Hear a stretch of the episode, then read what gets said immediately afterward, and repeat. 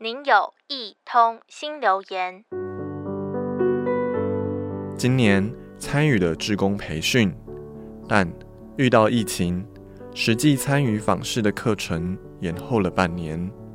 虽然现在终于可以去探访照顾户，但每逢被问到是否一起去看个案的时候，内心都会十分的挣扎。难得的周末假日，到底要不要去呢？总是这样的犹豫不决。在我看到了最近发生的新闻，似乎找到了什么答案。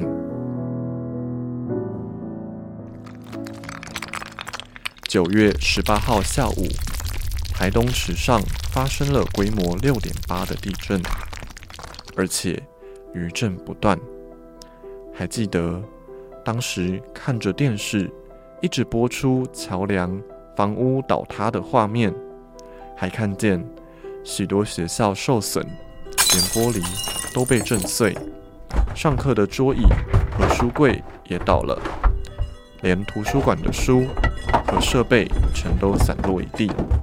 可是教室毁了，刚开学的学生怎么上课呢？那时在脸书上看见许多人 PO 出灾情的照片。花东是我的家乡，我的心情也很不舍，很难过。我想着，如果当时有人问我，要不要去帮助学校的老师和同学们打扫校园？我会去吗？想着想着，就看到了已经有志工在网络上发起青年挺进灾区，为学校进行灾后复原的新闻。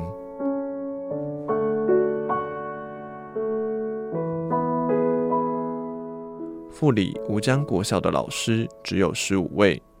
为了让孩子们可以早点回到学校上课，志工和老师们戴起手套，男生在图书馆扶正比较重的书柜，女生在教室区清扫环境。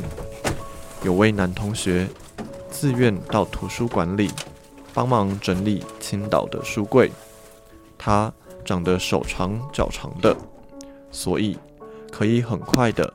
把掉在地上的书，还有东倒西歪的柜子，马上就整理好。因为他说，我将来可能成为一位小学老师，希望自己不是只会说的老师，而是会做的老师。一个多小时后，大家虽然流了整身汗，但在齐心协力之下，图书馆。变回小朋友们熟悉的样子，干净又整齐。很快的，他们又可以开开心心的看书了。也有同学说，来付出的感觉真好，因为能够用自己的一分力量，就能让学生快速的回到学校上课。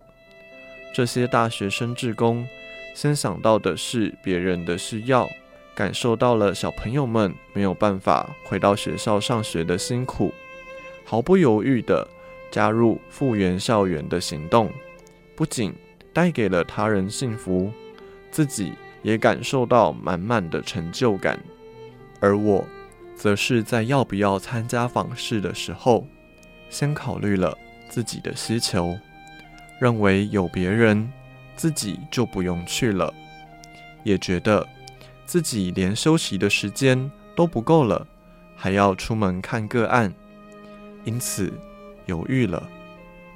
在这群学生身上，我也深深体会到，没有行动就没有收获，没有突破自己的设限，更不会知道往前走时会遇到的是需要勇气面对的满地荆棘，或是帮助别人后的。快乐欢笑，所以以后当能力可以承担的时候，我会先说我可以，因为有些事不做不会怎样，做了却会让生命升华得很不一样。